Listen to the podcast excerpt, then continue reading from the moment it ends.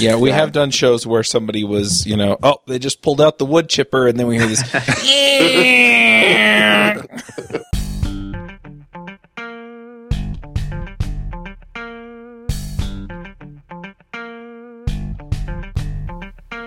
This episode is sponsored by Elixir Sips. Elixir Sips is a screencast series that will take you from Elixir newbie to experienced practitioner. If you're interested in learning Elixir but don't know where to start, then Elixir Sips is perfect for you. In two short screencasts each week, between 5 and 15 minutes, Elixir Sips currently consists of over 16 hours of densely packed videos in more than 100 episodes, and there are more every week. Elixir Sips is brought to you by Josh Adams, expert Rubyist and CTO of a software development consultancy, Isotope 11. Elixir Sips. Learn Elixir with a Pro. Find out more at elixirsips.com. This episode is sponsored by the App Quality Bundle, the ultimate tool set for providing better software. It includes six leading tools for one incredibly low price. It's a full stack set of tools that covers continuous integration, testing, and monitoring for your mobile apps, web apps, and APIs. It's great for new projects and companies. And the offer is $999 for one year of service for all six services and is available for new paying subscribers only. Go check out the website at buildbetter.software for complete terms and conditions. The offer ends April 15th, so don't wait. This episode is sponsored by Dev Mountain. Dev Mountain is a coding school with the best world class learning experience you can find. Dev Mountain is a 12 week full time development course. With only 25 spots available, each cohort fills quickly. As a student, you will be assigned an individual mentor to help answer questions when you get stuck and make sure you are getting the most out of the class. Tuition includes 24 hour access to campus and free housing for our out of state applicants. In only 12 weeks, you'll have your own app in the App Store. Learn to code. It's time. Go to devmountain.com slash freelancers. Listeners of the Freelancer Show will get a special $250 off when they use the coupon code freelancers at checkout. Hey, everybody, and welcome to episode 153 of the Freelancer Show. This week on our panel, we have Reuven Lerner. Hi, everyone. Jonathan Stark. Hello. I'm Charles Max Wood from devchat.tv. And this week we have a special guest, Robert Williams. Hey. Do you want to introduce yourself really quickly? Sure. I'm Robert Williams. I run a site called Workshop. I basically send uh, freelancers uh, potential work opportunities, so like freelance leads, to them to their emails, and that's that's what we're going to be talking about, I guess. Cool. How exactly does it work? Are you a recruiter? Is that more or less how it goes down, or are we uh, putting you in a box? I wouldn't call myself a recruiter. I, it's basically like a private newsletter that people have to pay to get. So basically what I wanted when I was freelancing was a way to kind of like a, a way to find leads because I was having to do it all myself. And so I wanted to, I wanted to basically clone myself and, and not have to do this every day of the process of like either looking for work on job boards or on Twitter or, you know, however it, it was that I was having to kind of manually go through a bunch of links or whatever in order to find a list of people that I could email. And so I created this, this private newsletter where I basically do that every day, but instead I get paid by multiple freelancers and they, they, instead of having to do it themselves, they just get to email people and they kind of get to do the fun part, which is, you know, contacting new work opportunities and trying to win work instead of having to search for it. Nice. Now I have to say that, the, you know, this has got to be a disreputable site. I mean, you've got testimonials from Kurt Elster and Jason Swett and this guy named Eric Davis. So oh, I am not buying in. There's no way. Shady people, definitely. I know. So the idea is that somebody comes along and they're looking for a freelancer to help them with something and they post their project and then I get it in my inbox that day or the next day. Yeah, exactly. So it's kind of like uh, help a reporter out in a way. Yeah, I, love that service. The other question I have though with something like this is, and, and then I have a whole bunch of questions about actually how your business runs, but this question is mostly if there are a whole bunch of people on this list that do what I do, then am I going to have to fight, you know, with these other folks to prove that I'm the guy? I mean, yeah, you could look at it that way. Online death match. Some people definitely do look at it that way and they usually don't last very long on the service. And then there's other people who, you know, it's, it, it is a bit of a numbers game, but that's just how it is usually with like lead type of services. Like this isn't the first lead generation newsletter out there, I'm sure. But the people who really just like look at it as like a, like sort of a long term game of, of not just winning work, but contacting people and, and offering to help them and, you know, help their business grow and stuff those are the people that usually come in and say like, "Hey, Robert, oh my god, I just I just landed a hundred thousand dollar project," you know. And so, I mean, it kind of depends, like, however you want to look at it. I'm sure Hacker News or whatever, the, the comments on there would be like, this is totally, you know, freaking worthless. All these people are getting my leads and, you know, everything like that. So, I mean, I don't know. I, I don't, I don't like, uh, defending that too much because, yeah, you can look at it that way. So how is it different from a job board? I mean, other than the fact that it's coming to my inbox instead of me going and looking around. Yeah. I looked at job boards when I was coming up with the idea for it. And I don't know, to me, job boards, you have to kind of go to them and you have to constantly be checking them, or you can put them into like an RSS reader and go through them all at once, but it still kind of takes some time to filter out like what's a full-time job, which ones are only looking for people in Los Angeles. And, you know, if you're not in Los Angeles, that doesn't apply to you. So the difference is all of these are freelance jobs. They're all project based type of work. They're all uh, remote. And then the other thing too is I try to eliminate any of the ones that look kind of shady or that look kind of like low quality uh, budget type of stuff, like you know Elance and Odesk type of stuff. Cool. What's your background before this? So it sounds like you've got some background that would allow you to sniff out people who look sketchy. Yeah, I, I was a freelancer for a while. I was a freelance uh, web designer and I mean, I went to art school, I studied graphic design. When I graduated, I wanted to work at an agency. Once I worked at an agency, I realized that wasn't really my dream job after all. And so that's when I started freelancing and, and kind of really what I did was I built a consultancy like using leads I found online as opposed to I didn't have any referrals. I didn't have any past clients that could refer me work. So what I ended up having to do was uh, look for work myself and kind of build it from scratch. And it's funny, like everywhere I looked online, Hacker News, for example, everybody all they say is like the only way to land work is is to get referrals or to get um, people giving you work and to have this network of people. And I don't know, I just didn't really think that was true. I knew that you had to start somewhere, and so uh, that's what I basically did, which was outreach and kind of cold email people. And so the idea is in workshop, I guess that instead of me looking online everywhere and cold emailing people, that I'm going to cold email people who have gone through some sort of vetting process so there's a greater chance of success.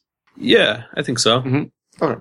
Kind of reminds me of, uh, in another way, of the Peter Cooper emails. I subscribe to a few of those, like JavaScript Weekly and mm. that sort of thing. Like I, a lot of those links that show up in those emails have come up in my feed reader, but when they come in through the email, that's when I read them because to me, like he does a good job or whoever's curating, they have different people on different ones, but whoever's curating it, like I trust them to not waste my time with dumb links. So sure. it kind of sounds similar. Of course, there's the, you know, financial aspect on the other side. So yeah. And the one thing about like job boards or like these apps where it's like referral based, I don't know, there's, there's been a couple, there's like crew or like juicy I've seen come up to me those those always seemed like they were like trying to get in between me and the client or like at least they're like trying to get me to use their app.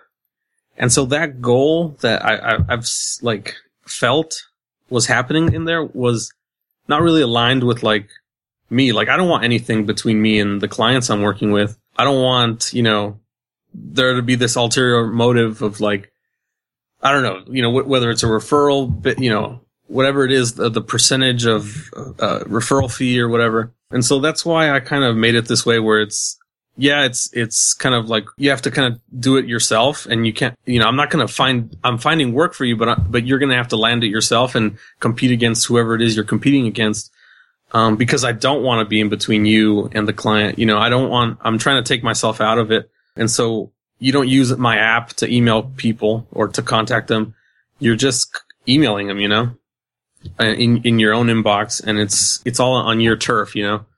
Yeah, it makes it easier as uh, someone as someone who's looking for leads or as the freelancer. It makes it extremely uncomplicated sure. in terms of like a, a buying decision. You just be like, oh, you know, like I see on the site, it's got a, a two week trial, so I just try it out and be like, oh, these are actually good gigs. I should be applying to these. Sure. And kind of makes it a no brainer. I don't know how much it costs, but it makes it a no brainer, you know, if the price is right to just say, yeah, I'm going to keep getting this. So I guess the the other question is is how do you get people to come and sign up for this saying I need a freelancer, you know, I need a WordPress guy or I need a Ruby on Rails guy or Yeah. I need a Jonathan Stark guy. You know, how do you, you know, how are they finding you? So we've had probably over 60 or 70 uh, of these like exclusive or like premium type of leads come in. And to be honest, they've come in kind of organically. I would say a good percentage of it is actually freelancers and development shops inside of workshop that they need somebody quickly or they have a client comes in that they can't handle and so they kind of refer it. And I guess the, the reason they, they go to workshop is because they trust, you know, they know that the people who are signed up for workshop, there's a community aspect behind it. But besides that, they know that the people who are signed up in workshop are, are kind of have a skin in the game, so to speak. Like they, they're paying for these leads as opposed to if you post on a job board, you're going to see so much spam come into your inbox that at least they know that there's not going to be that spam element and that these people in signed up to the service are going to be kind of specialized and kind of serious about, about what they're doing. And so that's been, I think, a key way that we've gotten some of those leads come in. And then the other things too is I've, you know, I have some content marketing I do that pushes people in that direction to lead on onto workshop. Yeah. And so, like there's a new thing I just, I just made called, uh, Wheelhouse. It's in wheelhouse.com and it's basically like a, a little directory for productized services. And we've gotten a few leads come in through there. Once they looked at all the freelancers who do productized services, and if there's not one that specifically matches their project, then there's also like an optional little form that they can fill out and it'll send it just to workshop. And so little things like that I think have kind of added up. Sometimes I'll even contact the leads I send out and tell them, hey, you know, instead of this job board, maybe you'd want to post it on workshop or whatever. I think that's basically the entire gamut of, of how people come in in terms of clients to post exclusively to the list. So the other question I have is how much information do you have about the projects that get landed? You said that you're not really involved in that process, but do you have some idea of which projects kind of get competed over more and what the winning um, bids actually look like? I'd say, like you said, that yeah, I don't have complete access to all of that because I do want to keep it. I don't, I don't necessarily want that. I don't want to have to track everything, but um, the main way has been people reaching out to me after using the service and telling me, you know, I've, I've had multiple people say, "Hey, I've won hundreds of thousands of dollars from your leads in the first couple months of signing up." Um, actually, I just did a call with a guy named Tyler. He has like a really interesting story. Actually, he started out as a farmer in the Midwest, and he loved photography. He was he was like really into photography. That was like his side gig, and so he taught himself to code in order to build a website where he could um, sell his photographs. Like he, he just like dived into like Stripe and stuff because he figured if he used Shopify or whatever, it would cost too much because he had so many photographs. And then once he taught himself to code, he was like, well, you know, I could be a coder. Like I could, I could be a freelancer. So he signs up for workshop and actually the first month he's in it, he lands a $60,000 client right off the bat. And so he's like this wow. ridiculous guy. And then the, the next month, to top it off, do you guys know Josh Pigford from Baremetrics? Yeah. He posted into workshop looking for a guy and this guy Tyler, he ends up landing that gig too. And it evolves into like a full-time job. So he, he, he landed this full-time remote gig working by, for, for himself, you know, with, with Baremetrics. And then to top that off, he still had these, these freelance clients that he was landing. He said out of the like six people he emailed, four of them became his clients. And so he needed, he needed to find a way to service them. So he built this like little team he, he outsources all his work to. So now he's working full time for Baremetrics and he just kind of oversees on the side basically a, a, little agency that he has going. And so, so I, I love doing calls like that with people and they're usually pretty happy to do it too. So I think it's kind of a win-win. I've, I've talked to Eric Davis a couple times about how he's using it. And so it's kind of like, I don't have exact numbers all the time, but I think listening to kind of the, the stories is a little more powerful anyway. So, I mean, it's not a huge list. It's, it's kind of a tiny list anyway. So, I mean, I'll tell you, I, I subscribed to a workshop, I guess, starting about a month ago. I'm still on it. And quite honestly, I started getting it, uh, in no small part because I really, uh, was interested in Robert's book. Like I was on his mailing list. I think the content marketing, by the way, that you do is fantastic. And I think Thanks. people who are interested in doing any sort of work or emailing people. If you're interested in emailing people, you should really read the content, which applies to a lot of people. I'm not convinced that workshop is right for me, but I don't think it has anything to do with you. I think the combination of me being not a front end designer or developer and not being in the US sort of takes away like two strikes from that. But if I were a front end developer in the US, it would be a no brainer. And I really do like the fact that you weed through things and present it well and present information. That's been very nice and very impressive and definitely, definitely better than, you know, searching, skimming through online boards and so on and so forth, which I think Sure. everyone has done at some point. Well, that's what I did when I got started. One thing that I'm looking at though is it looks like it's uh, about five hundred dollars. I'm assuming that's for what the year. Yeah. So it's not an impulse buy. Right. I've I'm kind of testing out that that pricing, um, the yearly only option, and so yeah, I- I'm still kind of deciding whether that I'm going to keep that. It's a, it's kind of fluctuated. I started at I think 39 bucks a month, then I went up to like 64, and now I'm trying the yearly uh, only option, and so. Um, I might bring it back. I might bring it back at a higher price than 64 a month, but the monthly pricing I think is it might be an option down the road. Why'd you make that decision? I looked at at the people who were signing up, and I think the people who used the service the best kind of looked at it as a as a long term thing. The people who signed up and said, "I'm gonna, I, I just want to see if I can land work in the first month off of it," usually would ask me for a refund or or would cancel right away or whatever. And so when I added the when I made it yearly only, I also added that that two week trial so people who do want to try it out can go ahead and, and try it out. Um, and once the two weeks are up, they can kind of see, you know, is, is this enough value here for me for, uh, for a full year? And then that way it kind of, once you're in it for a year, you can kind of settle down a little bit and, um, email people more consistently and, and, and not try to do like, oh, my, my first month's running out. I have to email a hundred people this month, this week, you know? Oh, right. Yeah, that makes sense. Yeah, but I, I'm- I, it might not be right for the service. A yearly only option might not be the correct thing, so I might go back. I don't know. Yeah, I mean, it occurs to me that, I mean, I haven't done what anybody would call freelancing in a long time. Like, I, I work myself on retainer and that sort of thing, but it's not really, uh, I don't really do software projects anymore. But thinking back to it, it's kind of like, I would think that after, assuming the service is working, it's almost like you wouldn't need it after a year one way or the other. Either it's not working or it is working. And if it is working, wouldn't a lot of those clients turn into like longer term Yeah, clients? Yeah, I, I yeah, definitely. Like Kurt Elster, he kind of did that. He kind of outgrew the service. He started up the Shopify thing, and so while he was on it, I think he was on it for like a year.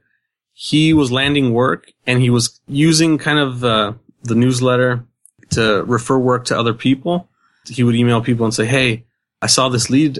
I don't know if he would say it was from workshop, but he would say, I saw this lead that looks perfect for you. Then p- those people who he would who were who were his friends would reciprocate and email him back, and he he found he was actually one of the smartest people to use Workshop. He found like a ton of other ways to like create value fr- from it. But um, once he he kind of built his productized service and focused in on Shopify, that was kind of it for him for Workshop, and he moved on to that and focusing really in on that. So to me, that's a success story. It's not really a, a knock on it. So I think it brings up an interesting point, and that is, how do I know if you have my brand of work in there? Right? Sure. Am I going to get enough of my kind of leads out of it? Sure. Yeah, for freelancers, it's funny because we kind of look at it as freelancers. We kind of look at other companies and like we just because another business we see needs like hundreds or thousands of customers, we kind of think we do too, or at least like in our marketing, we kind of look at it that way. When in reality, I think individual consultants and freelancers, you only really need like a handful of clients. You don't, you don't really need hundreds of people. Like if you can find 10 or 20 high quality clients that love working with you and keep giving you work, that's all you really need. Um, unless you're like looking to expand and do more. So for me, when I was freelancing, like if I could get one person per day, if I could email one person every day that was like a high quality prospect that I wanted to work with, that would result in like thousands of dollars worth of work if it ended up working out. You know, that to me added up to 20, 30 people a month that I wouldn't have talked to otherwise. And so the value, I don't think is in terms of the quantity. I think it's in terms of contact, having this constant kind of flow of people that's what Kurt kind of really loved about the service. He told me, he said, now I have this automated sales funnel that I can just kind of chip away at every day. And just, you know, I open it up in my inbox every morning and just kind of go through it and contact the leads I want to and delete the email or whatever once I'm done. So I, I definitely think the best way to answer that question is to do it yourself. Right. So do the two week trial and see if there's enough there for you to Yeah, continue exactly. with it. How many jobs are there in a typical email? There's usually a 10. And how do you find out when, since you're not in the middle of it, which I think is good, how do you find out when the job's no longer, like when it's no longer available, like somebody landed it? Well, I send out the leads every day, and that usually means they're like the leads from the day before. So usually, if somebody posts on a job board, the first few days they're going to get a bunch of spam, and so it's kind of hard to pick somebody in the first few days just because there's so many people. So you're only seeing really the the last day's worth of work that's out there. Oh, so, So- so like you don't keep on sending ones that, so like Right. I, I, if I posted a job in there, it would just go out once. Right. If yeah, if it if it was from a job board, if it was one from workshop, like people who post to workshop, those I just changed to staying in there for a few days just to kind of get more people. Because that's the interesting thing. Like, I'd, I'd have these projects come in. And I would follow up with them and say, "Hey, did you find somebody in workshop?" And they're like, "Oh yeah, we didn't get very many replies." And it's like we have 200 people on the list, and I would email the list and be like, "Hey, why don't you why don't you guys reply to this lead?" And they'd be like, "Oh, we thought it was going to be, you know, inundated with emails." And so it's like, "Oh God." Yeah, I remember, I remember you sent out an email at some point telling people this, like, do not think that there will be a lot of people. Please, if you think it's appropriate, send it out. So I guess Yeah. that's the backstory to that es- that message. yeah. Yeah, the prettiest girl in school not getting asked to the prom, right? Because she probably already has a date. Exactly. Well, I mean, I, I think what I, what I find interesting also is, you know, you're not getting paid a percentage. You're not in the middle. Your goal is to find enough leads for people that will satisfy them that they'll stick with the product. And then when time comes to renew, they will renew. And so your incentive is make people happy, give them lots of leads and give them lots of useful leads. Right. Have you changed direction, thought about changing direction, thought about expanding, contracting, or refocusing based on feedback? There's a couple things I want to work on. I definitely, I think the number one thing is always improving the quality of, of the leads. I want to send out higher budget projects. I want to send out budget projects that'll be interesting to not just freelancers, but to uh, shops that have a full team behind them. And that just means, you know, finding opportunities where the budgets are like, instead of maybe 10 to 15,000, uh, maybe 50 to, to 100,000. And I think that's, I don't know, that's, that's like the long term goal, I think. Whether it's like tapping into RFPs that aren't shown everywhere or, you know, however that, that I go about doing that. And then the other thing is, yeah, like you were saying, um, if you're a mobile person or if you're a Rails guy, you you know, you don't necessarily want to see leads of, of other types. So adding some more customizability or whatever to the leads so that you can kind of maybe even sending just one lead that's really perfect for you every, every day. And then if you want to see more leads, you know, asking for them, that's kind of been like my focus in the past year since I started workshop is how can I get, like we were just talking about, the prettiest girl doesn't get asked to the prom. How can I get these freelancers to make it easier for them to reply to this work?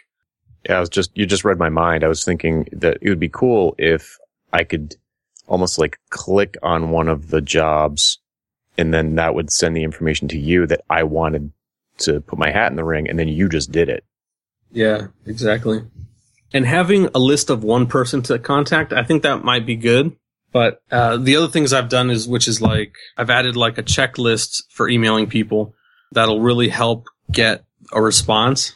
So like, you get your list of 10 leads, and then underneath the leads is like, are you having trouble emailing these people? Like, here's five things you should look for once you finish writing your email to kind of make sure you get the maximum response. So yeah, it looks like you, it looks like you wrote a book on that. yeah. So I kind of extracted parts of the book that are still kind of general enough that it'll apply to any person sending an email. But they're just kind of quick things you can look for once you're uh, writing the email or have it written already. so I read the book and I loved it. And and I'll also tell people that Robert was Cool. extremely nice. Like he says, if you're having problems or you know, send send me a sample email message and I'll give you feedback. And he gave me great, great feedback. Or that is say withering criticism feedback, which was very useful. and I- I'm sort of curious, like I understand the point of the book and I understand the benefit, but how and when did it occur to you that people were not getting work because of the email they were sending and that they could improve it? Like, since you're Yeah. not in the middle. Well, even though I'm, I try to remove myself from the exchange, like I'm still in, in it somehow. Like I'm, I'm the one sending these people the leads to contact. So what I basically did was like when people would say, Hey, I'm not landing any work. I would be like, okay, why don't you attach me to these emails you're sending out? Like you can BCC me so the client won't know. And that way I can kind of give you tips or whatever. I can see what might be the problem here. So I had like, I ended up having like hundreds of people doing this for me. And it was funny because I was just getting like inundated by these like emails. And it turned out that 80, 90% of them were really badly written and really, and from those like thousands of emails I was getting that were just like when you reply to, when you post to a job board, you get like the people from India saying whatever, like, dear sir, madam. Like these are the type of, type of emails like people were sending in expecting to find work. And like once you see it over and over again, like it's so easy to just kind of extract the common threads there. Like people, they would start out their email and say like, hi, I'm a, I have this agency. We do this sort of work, kind of like on a resume. Like here are my skills. Like here's a list of like bullet points. I do PHP. I do WordPress, whatever. And then end their emails with like, let me know if this works for you. That, that was like the, co- the most common thing in the email was, let me know if, uh, there's a fit here. And so I would be like, oh my God, like as a client, you get this email, you have no idea what to do. Like, how am I supposed to know what any of this even means? And how am I supposed, like, it's kind of like a brain dump that just gets thrown at you. And then you have to do the work of like sorting through all of it, deciding what, if there's a fit and how to get back to them. And that's basically where the book kind of came from, which was looking at these emails and saying, okay, stop that. And now start doing this instead. And so That's really cool. That's a, it gives you such a unique view into the, the sort of industry of freelancing. It's a bizarre fly on the wall position to be in. totally. I'm doing a, Right. I, I, I actually pay for, um, a service that's similar to HARO. I help a reporter out, but it's, uh, a paid version. It's the same, same sort of thing where the person who runs it, it's, it's called, uh, PR leads and the guy that runs it's named Dan Janal. And you can BCC him and he will review, you know, your pitch back to the reporter and, and give you tips. And it's, uh, you know, you do it once or twice and you're like, all right, I got this down. Uh, it's super, super helpful. Totally. I mean, I'll, I'll admit, like the you know, for years I've been sending email to people on a variety of levels from a variety of perspectives, and I would always be very chatty, and you know, here's who I am, and here's what I'm doing, and I assume they want to know all I'm interested in. And quite frankly, the moment that I read Robert's book, I said, "Oh my God, it's so obvious now." right? Mhm. His his point is basically these people are busy. These people are inundated by email. They're not interested in hearing your biography, and they're not interested in hearing how amazing you are. They're interested in finding out, can you solve my problem? Right? It comes back to that. And this is what we talk about all the time on the podcast and freelancing in general and work in general. People could not care less about the technology. They care, can you solve their problems? Totally. Sure. Yeah, and I, I sent that email too. Like the email I was talking about, where it's like, "Let me know." I, I sent that uh, when I was freelancing all the time, and so it's it's not something you learn in school or you know how to write a good email. So, uh, the thing is, I it do- works. Like it, it works enough of a percentage of the time that you sort of figure, oh, this is good. exactly. Um, and, and it's that sort of cranking up, you know, al- almost conversion optimization of the email that you can get out of being much more specific and direct. Yeah, definitely. That was the other part of that story that I, I I didn't get into was that once I had thousands of people or thousands of emails coming at me, and I started working with them individually, and and helping them send better ones, like it was like night and day. They started seeing the results immediately. Like people would send off an email, and 30 minutes later they'd get a reply saying, "Hey, yeah, send me some some ideas for you know from a client." And once that started happening, I realized like I'm just repeating myself to like hundreds of freelancers and it's helping them. Like, why don't I extract what I wrote, wrote in, in all these different emails and, you know, compile it in one place and sell that? And so that's, that's the book. Wow. And how, when, when did this all happen? When did you start doing all this? That's been the past year and a half. Cool. How How long did it take you to put the book together? The book took me, I mean, I, I worked on it like a couple weekends to get like the initial rough draft out and then a couple more weekends to type it up. So altogether, probably on and off about a month. Cool. Nice. Uh, It's really short, so that's that's one thing. yeah, these days I'm kind of liking that in my books. I, I want them to get right to the point. And in my emails, that's what I like to see too. So Yeah. What are some of the, the sort of top tips you can give people regarding uh, sending email to potential clients? Well, like we said, like a short email is always going to get read more often than a long email. That'll save you time also. I think delivering something of value in the email is good because, you know, you want to show the client you're like on their side and you're not, it's not all about just landing the work. And when I say deliver something of value, like it could be something as simple as if the client is, uh, you know, they have a WordPress, uh, a podcasting site on a WordPress, emailing them and telling them to, to check out this cool plugin that might help them with whatever, you know, that you notice they're not using because they have their, all their shit formatted a certain way or whatever. Stuff like that will, it, it'll make somebody reply to you because they're thankful for that or at least they know that it's not a, like a, those scripted emails that you get and you like, okay, this, this is full of shit. Like I'm just going to delete this right off the bat because obviously he sent this to 50,000 people. Delivering something like that is always good because it's clear it's not a, it's it's not spam. Another thing is ending your email instead of back to the like the let me know thing, instead of doing that, ending your email with like a next step. So for example, instead of saying let me know if there's a fit, you can say if you think something like this might work out, I can send over some ideas.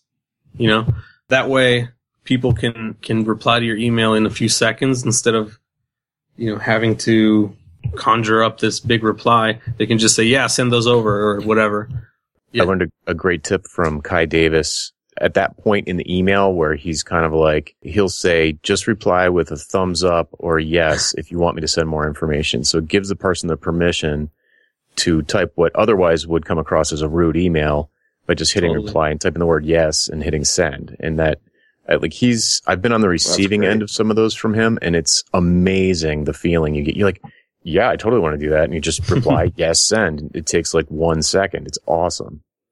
totally the other thing too is is getting like a reply should be your only goal in the email like you're not like chuck was saying he used to like oh yeah people are going to be interested in like what i'm interested in in in my agency and stuff like that and like all all the little details of stuff like that stuff you're you're trying to win over a client in that situation and that shouldn't be the goal. The, the goal should be getting the person to reply. So focusing in on that i think is interesting. And i think if you don't talk about subject lines i think this this is a good one to stop at maybe because i think it doesn't matter what you write in an email if it doesn't get opened.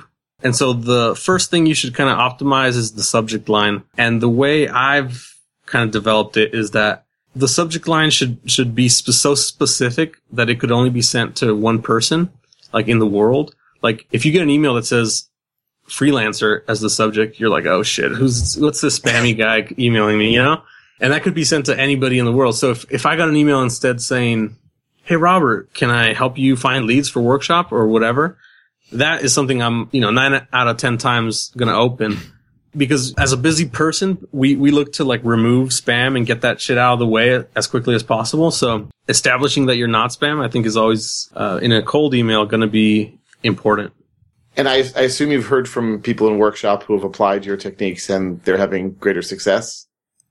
Yeah, yeah, totally. There's one, one girl in particular, Stephanie Jadotti. I like her, her story because she was having trouble. She wasn't hearing back from anybody she would contact. We worked on her emails a little bit. I gave her the, like the same tips I'm basically sharing with you. And the email, the next email she wrote, she ended up, she found a lead on workshop that she liked. She did a little bit of like background recon, figured out that this person had actually written a book. And so she didn't stop there. She didn't like email the guy and say, Hey, you wrote a book. Instead, she actually like bought the book and then read it, decided, okay, I like this certain part about it. Was, I think the book was about design. So she was like, Oh, this part really resonates with my design skills or whatever. And he's looking for a designer. So in her email, she, instead of writing, Oh, I'm a freelance designer, you know, hit me up. She wrote, Hey, I was reading your book. This certain passage really resonated with me. And then she quoted that passage and, um, you're looking for a branding designer, you know, started from there from instead of starting from, Hey, I'm a branding designer. You're looking for a branding designer. And she ended up hearing back 30 minutes later and ended up working with this client. And it kind of ties back to like what we were saying about freelancers not needing hundreds of clients. Like you can afford to spend 10 minutes or in her case, she, I think she spent like 30 minutes reading through this book kind of quickly and taking notes and stuff. If it's going to mean, you know, a $50,000 project at the end. So yeah, that, I think that that's, that's one of my, my favorite examples of it. Yeah, I think that point about you only need a limited number of clients is an important one that's lost on people a lot. Because if you're, if you're freelancing or if you're doing any job, right? Time is finite. And Sure. so basically, if you're going to have, let's say, a client a week, if you're doing weekly billing, or there's only so many projects you would do a month. And yeah, I think that's lost on a lot of people though. Yeah, I totally agree with that. Second that. It's like if you, once you, you know, like Rob started off saying, you know, it's a chicken or egg problem at first because you don't have any referrals. But once you start getting gigs, you should be asking for referrals, especially from your most happy customers. And also, I think everybody knows that it's way easier to sell to existing customers than it is to constantly be looking for new ones. Totally. Um, yeah. So as, as easy as workshop makes it, once you have those customers, you should be, you know, I, I coach people on this all the time. Like people are super uncomfortable about asking for referrals and asking for more work, but it's really not hard. And I've never had a client react badly to the question. It's just something people get really, they, I don't know if it's a confidence thing. I think it is actually, but just like, geez, you know, aren't they going to be afraid that, you know, I'm going to go work with this other client instead of that or whatever? But clients are, if they're happy with your work, they're going to want to help out their friends by putting them in touch with you that, you know, like makes people feel good. So you might as well ask. Yeah, I think they want to make you happy too, since you're doing this service for them that's providing them value. You know, they want to help you out, you know? Yeah, absolutely. Right. I think, I think most clients, it's, it's rare. I think there was one company that I talked to where they understood I was a consultant, you know, freelancer and everything. And I was going to do some software development for them. And I said, well, how about we do this like two days a week, three days a week so I can work with other people? And the guy said, listen, I'm totally okay with you working here only two or three days a week if you're spending other time, I don't know, finishing your PhD, but I'm not okay if you're here two or three days a week and the other days you're with another client. and I was like, oh, okay, that's, that's not exactly the way it works. You, you don't, uh, I, you don't get to dictate that. So yeah. But I think most clients realize that you are going to be working with other people and that doesn't take away from your value. On the contrary, it means you will be around in business and your skills will be sharpened even more and have more ideas for when they come back to you and need more work. Yeah, I only have an exclusivity deal with my wife, so Yeah, there was there was a question I saw the other day on on uh, Reddit that I answered, and he was basically saying like, you know, my contract mentions six pictures, whatever that means.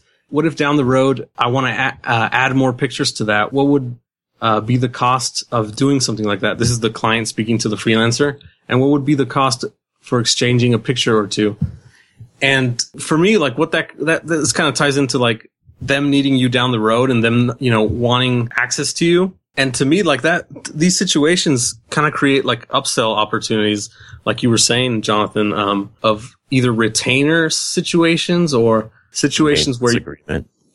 yeah, where you can kind of say, okay, well, in that case, I, I'd suggest, you know, past clients have done, you know, small retainers in this situation. If you want, you know, four hours of my time every month reserved just for you, um, we should set something up where you're paying maybe half my hourly rate or whatever it is in order to lock those in. I like, I'd still be able to do any small updates you need if you don't want to do this, go this route. But since I am working with other companies and I do, uh, I can sometimes, you know, I can't, I'm sometimes booked weeks in advance. Updates wouldn't get done as quickly in that situation. So I, that's why I'm recommending you do a small retainer or something. So I, I'm sure, like you were saying, Chuck, like some clients might want to have you locked down, but like they would have to pay for that, right? yeah, that's kind of where I'm at. Yeah, that's the way I do it too. So like for, for really big clients, I will sign a non-compete if it's going to be like an annual, like I've had a few annual retainers or retainers that were, um, quarterly that have gone on for years that, you know, I'm happy to sign a non-compete for a client like that because I can only do like two of them at a time anyway, you know, so, and that was actually part of my selling point when I would ever, when I would, in the sales process for a, a big gig like that, I would say you're basically going to get me 100% of the time or you're either going to be my one big client or one of two big clients. So you're going to get tons of attention from me and I'm not going to have more than two clients and I'm not going to have two clients in the same industry. So you don't have to worry about crosstalk basically. So like if I was working on for two different cruise lines or something like that and, uh, you know, and, and if they, then almost always they're going to turn around and say, okay, that's great. That's cool. We still want you to sign a, a non-compete. And I, you know, generally happy to do that for a big client like that, as long as there's going to be a commitment. Not sure that came up. Oh, charging for it. Yeah. It's, it's like Chuck said, if you're going to, if you're going to do something like that, make sure you're getting paid a premium because you know, it severely limits your saleability. And, and I assume, Jonathan, when you, when you give them such exclusivity, it's limited in time or limited by domain, right? Like, yeah, it, it might be cruise ships, but not all things in the transportation industry. Yeah. It's like, so a, a specific example would be like, um, professional photography, uh, client on a cruise ship. Or that's one that actually came up, which is why it's on my mind because I got a lead from another huge cruise ship doing a photography project. And I was like, nope, can't do it.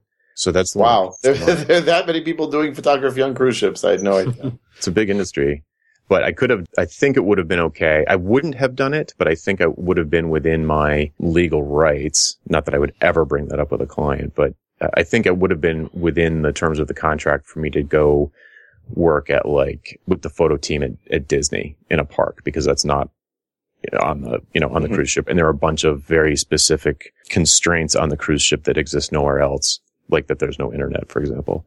So there are all sorts of things that are specific to that. So I, although I could probably have gone to work at Disney and do a very similar type of thing for their photo team, I wouldn't have done it because the appear, the appearance of impropriety I know would have annoyed them like crazy. So I, I just, you know, you just steer clear of that. It's not hard, especially, you know, when you only need two clients. So I'm, I'm curious, Robert, are you, are you now full time or almost full time working on workshop or are you still freelancing yourself? And I, I wonder if, if you're still doing it yourself, I assume that gives you some perspective still into how this world works. No, I'm not, I'm not freelancing. Mm-hmm. Basically since I started workshop, I've, I haven't been freelancing. And so I, I think that wouldn't have be possible really, like to me to solely focus on this thing if it wasn't, you know, providing enough value to people to allow me to do that. So uh, that's fair. That's fair. I think I, I think I came off sounding far too accusatory in my question. All right. Well, let's go ahead and do some picks then. Jonathan, do you want to start us off? Sure. I've got two this week. The first one is simplecast.fm, which is a, as it says on the tin, an extremely simple uh, website for setting up and hosting a podcast. And as people may know, I, I, co-host another podcast called the Niche Podcast, which until recently was about building apps that run everywhere.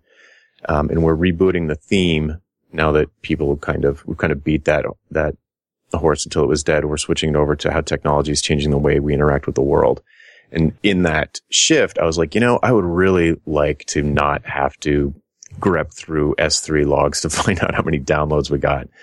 Uh, so the simplecast.fm I, uh, was recommended to me and I had the podcast set up. I'm going to, I don't want to exaggerate. So let's just say it took me less than 15 minutes to have an almost identical site to the existing site set up, rocking and rolling, feeds all perfect, you know, analytics ready to go. It was like extreme and it's extremely affordable. I was just like, it almost made me sick to think of all the time I spent hand coding stuff on the other site.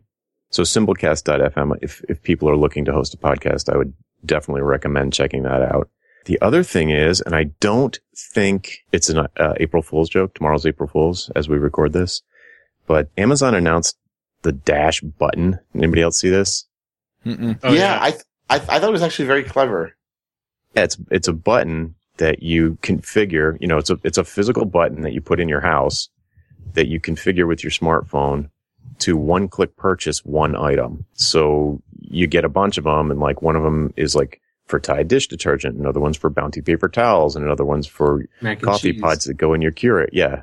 And then so when you're when you're about to run out, you just press the button and it's in your shopping cart, ordered and getting packed probably within 15 minutes. So I Right, was like if you're doing laundry and you run out of laundry detergent, you don't have to remember to go. Now, I mean, of course, this is yet another technology that's just forcing us to have no memories. But I thought it was very, uh, very insightful about how people work and very clever. I prefer to look at it as enabling us to focus on more important things. More yeah, important just- than that you're out of toilet paper. so yeah, you just press the button and boom. That was easy. Oh, sorry, wrong company. The internet of buying things. Nice. Reuven, do you have some picks for us? Yeah, I've just got uh, one pick um, for this week. So I think I mentioned in the past I listened to the Ask Me Another podcast, which is this you know game show on NPR. And I think in the last week or two they had a guest, and they said, "Oh, and it's the people from uh, Welcome to Night Vale." Night Vale being this podcast. And I was like, "Huh, I've never heard of this before. It must be this really niche thing." Yes, niche in terms of apparently the most popular downloaded podcast each week. Sorry, Chuck, it's it's not ours. So It's not? Uh, Oh. we're, we're we're close. We're we're in the first few thousand, I'm sure. Anyway, so I actually went and downloaded this uh, Night Vale podcast, and I've really been enjoying it a lot. The way they describe it is that it's a cross between a Prairie Home Companion and Stephen King, and it's like a sort of a community radio broadcast where all sorts of monsters, aliens, all sorts of things happen. But he says it in this very slow, low voice, as if it's the most normal thing in the world for the football star to have two heads and so on and so forth. And it's kind of slow to take off, but I'm now, I think, number eight or nine. And you can hear the self-references. It's, it's definitely, definitely amusing. I'd say worth trying if you, uh, have some time to listen to podcasts other, other than ours, of course. Anyway, so that's it for this week. Very cool. I've got a couple of picks. The first one is a book by Brandon Sanderson. It is called uh, Steelheart. Been enjoying that. I also just want to throw out there we've been putting together t-shirt campaigns on Teespring for the other shows, uh, Ruby Rogues, JavaScript Jabber, and Adventures in Angular. I'm not sure how many people want a freelancer show shirt, so if you want one, let me know. Also, I'm going to be at MicroConf uh, next week.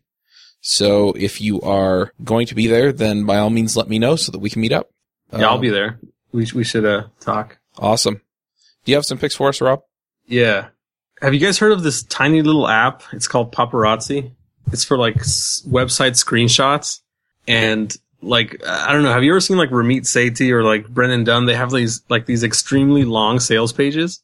Yeah. Um, you can't, you mhm. can't screenshot Yes. it very easily. Yeah, you can't take a screenshot. I'm always like, God damn it! Like I want to, you know, I have to like paste screenshots together. Well, this thing you just put in the URL and it'll take a big old screenshot of it, super long one, and it's like a little tiny app. I think it's free and it's really cool. I think, yeah. Anyways, the second thing, I think this one's probably more related to freelancing. You guys know Julie, Kurt Elster's wife? Yep. Mm, I don't know her. Oh, I've heard of this. Yeah. she has a service. I, the other day I was like looking on Reddit r freelance and I was noticing all these threads by freelancers like, "Oh my god, I haven't gotten paid. Um what should I do next?" And I was like, "Oh my god."